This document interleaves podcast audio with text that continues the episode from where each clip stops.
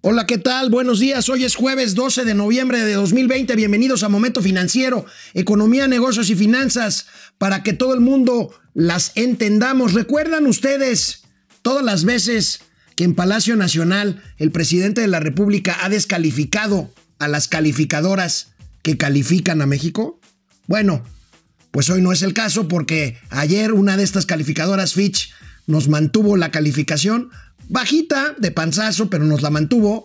Y el presidente, pues hoy sí lo celebra. Platicaremos de eso y del presupuesto que ya se aprobó en lo general en la Cámara, en la Cámara de Diputados. Y tendremos a mi amigo Mauricio Flores Arellano, quien está con el agua hasta el cuello, pero no de borracho, sino en Villahermosa, en Villahermosa, Tabasco. Vamos a conectarnos con él ahorita en un momento más. Recuerden ustedes, conectarse por favor a la plataforma de Diario de Confianza en su cuenta de Twitter arroba DDC News MX. Empezamos Momento Financiero. Esto es Momento Financiero. El espacio en el que todos podemos hablar. Balanza comercial. Inflación. Evaluación. Tasas de interés. Momento Financiero. El análisis económico más claro. Objetivo y divertido de Internet. Sin tanto choro. Sí. Y como les gusta. Peladito y a la boca. Órale. Vamos, réjete bien. Momento Financiero. Bueno, pues saludo con mucho gusto, con mucho gusto porque está lejos, a mi amigo Mauricio Flores Arellano desde Villahermosa, Tabasco. Amigo, ¿hasta dónde te llega el agua? Híjoles, pues este, anda en lugares hasta de dos metros, ¿eh? Este, bueno, aquí en el centro de, Villahermosa, ahorita donde estoy, lo han salvado, pero de ahí en fuera, amigo, te vas a todas las colonias, rancherías adicionales y sí ves cosas realmente trágicas, digamos que el promedio pues anda por ahí del metro de agua, así de Sí, simple. Amigo, nos mandaste imágenes dramáticas de gente pues en las azoteas de sus casas porque el agua pues está allá bajito y bueno, pues este hasta cocodrilos por las calles de Villahermosa. Conste que dije cocodrilos, no popodrilos. No, no, no, esos no son los de dos bocas, estos son los grilococos de a de veras. Este, fíjate que hoy afortunadamente amaneció, eh, digamos, despejado y ha reducido su nivel el río de Sumacinta, pues por ahí de 10, 15 centímetros, lo cual es bueno, pero el Grijalva anda haciendo travesuras y está subiéndose, pues por el manejo, el manejo que están haciendo de peñitas, híjoles, amigo, me preocupa que en la ETA, tú conoces a ETA, ¿verdad? Sí, sí, sí, la tormenta, la tormenta tropical, esta tremenda, que viene de giro de allá de Florida para acá, y pues este, en una de esas sí nos anda dejando caer ETA otra vez del agua, y este, esto genere nuevos desbordamientos. amigo. Oye, amigo, y aquí estamos viendo el cocodrilo que te tocó pescar ayer ahí afuera del Oh, bueno. lugar donde te quedas ahí en Villahermosa. Ese, esa, esa, amigos, es una calle de Villahermosa, no crean que es un pantano. Y ese es un cocodrilo. Un cocodrilo que ahora sí que, pues tú que le sabes al tamaño de los animales, amigo, échale un cálculo, pues estás más o menos hablando de un animal de entre tres y medio y cuatro metros de cabo a rabo. Oye, amigo, ya no hay fondén, ya no hay fondo de desastres. ¿Cómo está llegando la ayuda ahí? ¿De dónde viene? ¿Quién la pone? pues está llegando de la propia gente, ¿eh? Mira. El ejército y la marina hacen lo que pueden muy poquitas fuerzas, la verdad, y la gente está contratando sistemas de bombeo para trasladar el agua a otros lugares. Opel, por ejemplo, mandó a la colonia Gaviota sus camiones estos de carga de mercancías para llevarlos, para llevarlos a, sacar a la gente con todas sus cositas de ahí. Eh, hay camionetas que pues se rentan y los cayuquitos, amigos, los cayuquitos es el nuevo sistema de transporte en muchos lugares de Villahermosa, en los cuales agarran, rentan el cayuquito y pues ahora sí que cobran 10, 5, 15 pesos según el RAI, en el que te pasan de un punto a otro. bueno, pues qué no hay ayuda oficial, no sé. Bueno, amigo, una buena noticia. La calificadora Fitch mantuvo ayer precisamente su nota sobre la deuda mexicana. La tiene en triple B menos. Esto significa que no cambia la calificación, está en el límite inferior antes de perder el grado de inversión. En otras ocasiones, amigo, el presidente López Obrador, ya sabes, y lo comentamos aquí en Momento Financiero, criticó la credibilidad de estas calificadoras que decía, pues porque no tenían, no tenían relevancia, no tenían credibilidad, pero hoy No, ¿y que nos mantuvieron la calificación, pues el presidente pues lo presume, ¿no? Oye, pero sí, efectivamente, ¿te acuerdas? Te decía, es que nunca calificaron la corrupción ni están calificando los esfuerzos que estamos haciendo. Y pues ahora sí, este, si no es Chana, es Juana, y así como digo una cosa, digo otra, ya sabes, el estilo chimoltrufio de conducirse ante estas instancias. Pues hoy, ver- hoy las calificadoras son buenas. A ver, A ver, viene de ahí. ¿Qué dijo? dos comentarios eh, sobre otros temas. Ayer una calificadora internacional, me gustaría que sobre esto eh, explicara Arturo Herrera, eh, mantuvo la calificación de México, es decir, no nos rebajaron nuestra calificación, lo cual eh, significa que hay un reconocimiento por el manejo de las finanzas públicas, por el manejo responsable de las finanzas públicas. Que el secretario de Hacienda explique eh, qué significa eh, esta calificación de ayer. amigo, recuérdanos qué implica subir o bajar las calificaciones de la deuda mexicana ahora que sí lo presume el presidente de la República. Bueno, básicamente es una medición de riesgo. Lo que te está diciendo es la fiabilidad que tiene tu acreditado de que te regrese o no te regrese la lana. En la medida en que tienes una más alta calificación, eres más creíble, tienes más crédito y por lo tanto tasas de interés más baratas. En la medida en la que te van degradando, pues tienes mala fama y por lo tanto te cobran más dinero porque no vaya a ser el diablo.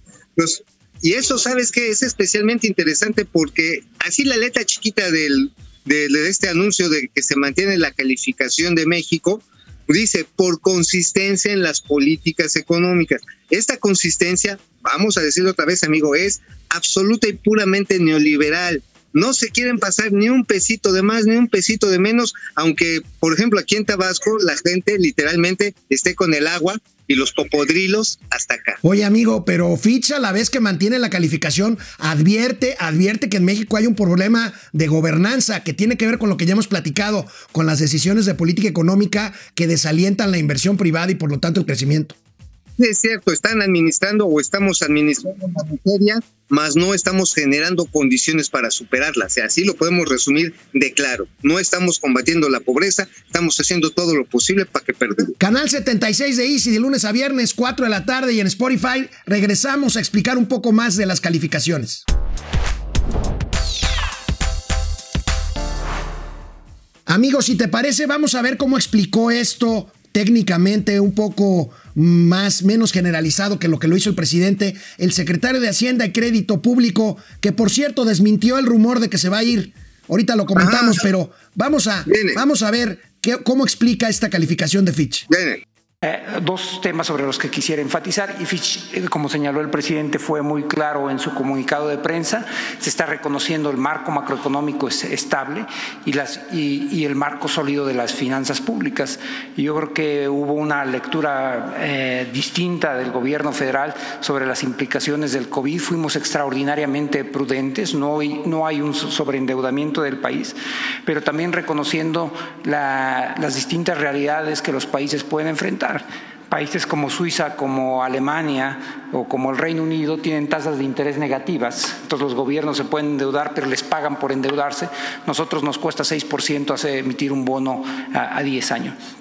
Y hay un elemento poco conocido que subraya la importancia de esto, y es que no solamente al mantener el grado de inversión nosotros tenemos acceso a financiamiento más barato, porque eso es uno de los elementos centrales de esto, es decir, nos ahorramos pues, probablemente cientos de miles de millones de pesos por mantener el grado de inversión, sino que la calificación del soberano, como se dice en la jerga, la calificación del gobierno federal, se vuelve también la base sobre la calificación de, los corporativos y del resto de las empresas eh, de gobierno, es decir, Pemex y CFE tienen como base la calificación del gobierno soberano, pero también el resto de las empresas eh, de las empresas privadas. Amigo, 6% dice que nos financiamos, pero la última emisión, por lo menos de Pemex, que ya son bonos de grado basura, pues estuvo arriba de 8 puntos, de 8% de interés. Así es, y de hecho si agarras y lo haces en promedio en los plazos que se hizo es de 8.5% ponderado, o sea, ya nos están agarrando de un alón. Este, ciertamente la soberanía, digamos, en este caso a nivel de deuda general del Estado está mucho más estable que una empresa pues ya no es productiva, es perdedora del Estado.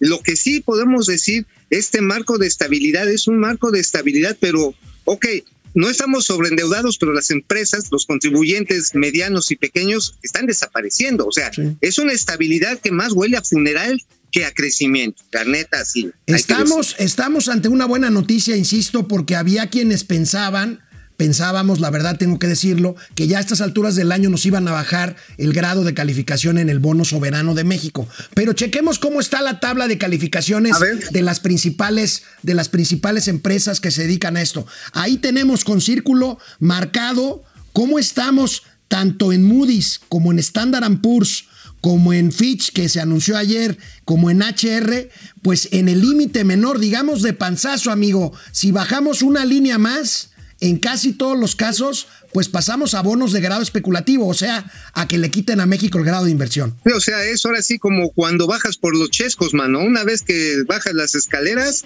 ya no hay punto de retorno. Este es muy difícil. Hay que recordar que en su momento México perdió esta, esta calificación y fueron dos años muy difíciles para echar para adelante.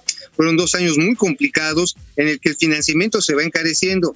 E insisto, es una buena noticia, pero si también vemos el marco de estabilidad, quiere decir pues que nada más esto no es que se esté huyendo de pique así, se está hundiendo parejito. O sea, tenemos un problema, como lo bien lo decía Pitch, un problema de gobernanza en la cual la incertidumbre que genera ciertas políticas públicas están inhibiendo que haya inversión, que haya producción, que haya consumo y por lo tanto generación de recursos. Hay que ver la recaudación con todo y el esfuerzo muy punitivo que ha hecho el sistema de administración tributaria, en total ha tenido una disminución de 0.5% anualizado. O sea, híjoles, este, y esto que todavía nada más estamos viendo la puntita del problema económico que se está gestando, pues porque no hay estímulos de ningún tipo pues no, para la planta No hay estímulos y parece que ni los habrá porque mientras tú estás divirtiéndote ahí ladrando con cocodrilos, hoy el presidente de la República en su mañanera pues hizo como que un habló del presupuesto que se aprobó ayer ya en la Cámara de Diputados en términos generales y la verdad es que no hay sorpresas.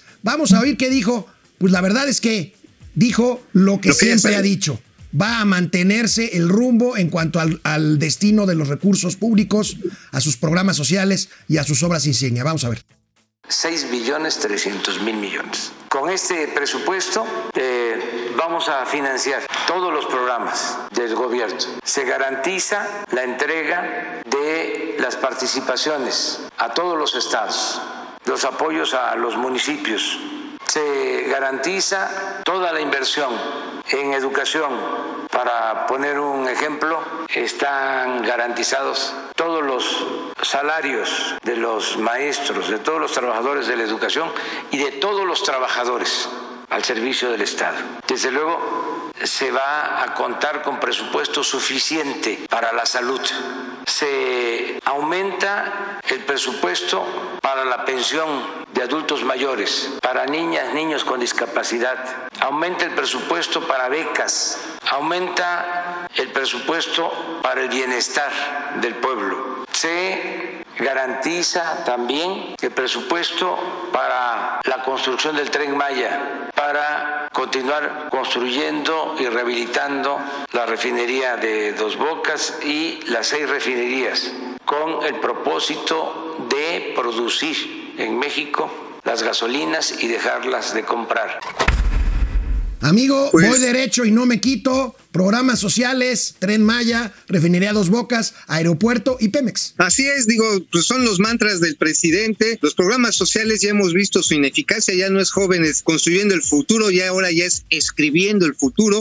Yo creo que el próximo año va a ser jóvenes editando el futuro, eh, para el próximo va a ser jóvenes este, imprimiendo el futuro. Le van a ir cambiando, pero su el futuro. es terriblemente. Bueno, al rato va a ser jóvenes este, taloneando el futuro, porque ya no va a haber lana. Oye, amigo, ¿te parece que pasemos lista? Sí, de una vez, de una José vez. Almazán Mendiola, hola, Lulú GB, Francisco Guerra. El, lo bueno es que si el buen Mau no se lo ha comido un popodrilo, pues yo creo que más bien al revés se lo comió Mauricio.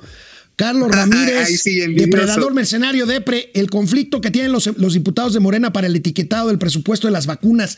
Sí es cierto, no sabemos dónde está etiquetado el dinero para comprar vacunas. No está etiquetado, no está etiquetado. Y esos 33 mil millones de pesos que le quitaron al Fondo de Enfermedades Catastróficas, amigo, lo están agarrando como los dos pesos de la Bartola. Oye, va a ser como la caja chica, ¿no? Sí, exactamente, pero no va a alcanzar. Salvador Díaz, Pili Sainz, los ricos no se contagian, dice Barbosa. Bueno, sí, recordemos eso. Fidel Reyes, Ferrangel, José Almazán, Alejandro Hernández, Fernando Antunes, Juan Ramón No, Leti Velázquez, Ráfaga Martínez, Ráfaga, ¿cómo estás? Efren, Rubén Rodríguez, Mauricio ya está de Tarzán, matando cocodrilos. De regreso, vamos a tener una entrevista muy interesante sobre la semana de educación financiera. Regresamos a Momento Financiero.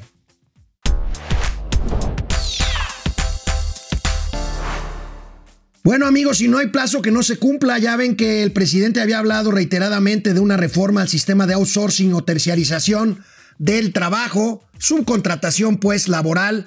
Hoy el presidente de la República envió ya su iniciativa, una iniciativa para la que no tomaron en cuenta para nada la opinión del sector privado, otra señal negativa, pero vemos rápidamente cómo lo presentó esta mañana en Palacio Nacional el presidente de la República. Para eh, evitar estos abusos. Me gustaría que se vuelva a, poner la gráfica de lo que pasa en diciembre, que es eh, la prueba fehaciente de cómo maniobran para eh, no cumplir con las obligaciones laborales, cómo afectan a los trabajadores y cómo también se afecta a la hacienda pública. No es posible. Se vienen creando empleos, pero en el mes de diciembre, y esto viene de tiempo atrás, podríamos poner la gráfica completa, y es la misma eh, tendencia. Y en diciembre se caen los empleos. ¿Cómo es? Estamos hablando de menos 378 mil. Es casi mm, lo que eh, se perdió en un mes de pandemia.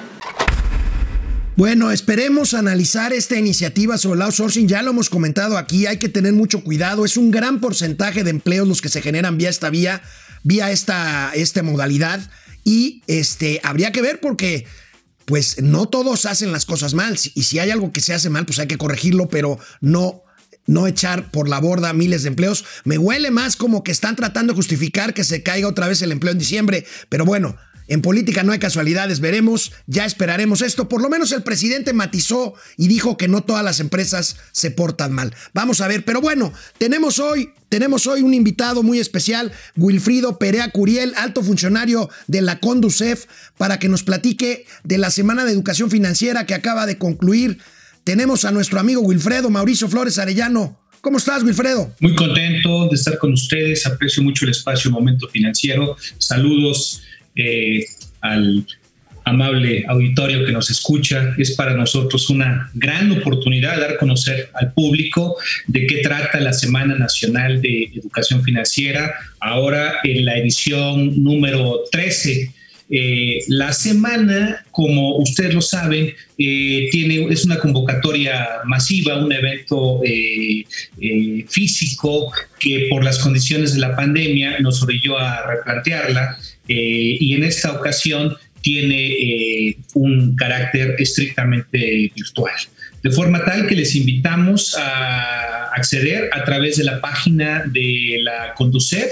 Eh, hay un botón muy vistoso ahí en primer plano para entrar a la llamada sede central y se van a encontrar, se, van a encontrar alrededor de 60 distintos stands de, eh, distintas instituciones del sector hacendario, financiero, bancas, aseguradoras, eh, la, principal característica de este evento es que no se permite hacer promoción de producto ni de servicio financiero, sino de lo que se trata es de que las instituciones, tanto el sector privado como el sector gobierno, mostremos a la sociedad lo que hacemos en materia de educación financiera. Van a poder, sí, bajar Una pregunta, una pregunta. ¿Cuál es la recomendación más valiosa que la Conducef le puede hacer ahora a todos los que tenemos algún crédito o los que necesitamos algún crédito en estos momentos de pandemia y pues bueno, de fin de año, porque pues las cosas han estado, híjoles, cuesta arriba. Muchas gracias por la pregunta. Miren, es muy sencillo. Entren por favor a la Conducef y en un lugar privilegiado hay un botón que se llama simuladores. No solamente en este caso de un crédito, sino de un plástico, de un seguro de auto, el producto financiero que estén ustedes pensando adquirir, por favor consulten los simuladores ¿Por qué si hacemos la, cuando vamos al supermercado hacemos la práctica de comparar marcas de latas y los precios? Esta práctica no lo hacemos cuando vamos a, contratar algún eh, servicio. Entonces, creo que esto les ayudaría bastante porque se pueden ahorrar un dinero muy, muy importante por el costo de financiamiento de ese producto. Entren a los simuladores, hagan los suyos, es absolutamente gratuito. Oye, Wilfrido, una pregunta. ¿Tienes cifras de cómo nos está yendo? Con esta modalidad virtual versus cómo nos había ido en años pasados en donde era todo un éxito, una verbena popular ahí en Chapultepec, eh, eh, con la Semana de Educación Financiera? Esperamos superar incluso de manera importante esas eh, afortunadas cifras que tú, que tú refieres. Todavía no tenemos las cifras definitivas porque vamos a la mitad. la modalidad a distancia nos permitió hablar de una semana nacional, pero en realidad esa es la marca, pues no le cambiar el, nombre, pero son dos semanas. Eh, estoy hablando de que en el reporte diario que llevamos estamos hablando de decenas de miles de, visitas, eh, no solamente este espacio que yo contaba donde están los stands, sino también muy importante decirlo, hay muchas conferencias, eh, me refiero a cientos de conferencias, entonces yo creo que vamos a superar dramáticamente. El año pasado en Chapultepec nos visitaron 117 mil personas. Hoy esperamos bastantes, esperamos este año rebasar y yo les daré, eh, eh, una vez que acabe eh, la, semana, la, cifra definitiva, pero yo creo que va a ser superior a esa. Oye, Willy, y antes de irnos, a ver, ¿qué hacer con el ingreso que podemos tener de fin de año? ¿Cómo disponerlo rápidamente para no meternos en broncas en fin de año? estamos enfrentando una situación de, de, de, alerta, la pandemia, si alguna lección nos ha dejado esta coyuntura es que debemos ser muy precavidos con el gasto familiar, que debemos tener un apartado para afrontar cualquier eh, eventualidad y yo diría, con mucho respeto, sean muy cautos al momento de gastar en el buen fin, sean muy cautos al momento de gastar el aguinaldo. Afortunadamente hay un ingreso extraordinario en estas próximas eh, semanas. Yo diría, hay que ser muy cuidadosos. Wilfrido Perea, eres muy, muy amable. Este, ¿Nos puedes dar, por favor, rápidamente para, para terminar eh, la dirección a donde se pueden conectar nuestros amigos para entrar a la Semana de Educación Financiera? Nuevamente. Con muchísimo gusto, www.conducef.gov.mx. Y ahí, entren a la página, pero no solamente a la página, entren también a los simuladores y descarguen muchos materiales de educación financiera que de manera permanente ahí están. Muchas gracias, Wilfrido. Amigo Mauricio Flores, nos vemos mañana aquí en Momento Financiero. Sin falta. Vamos, réjete bien. Momento Financiero.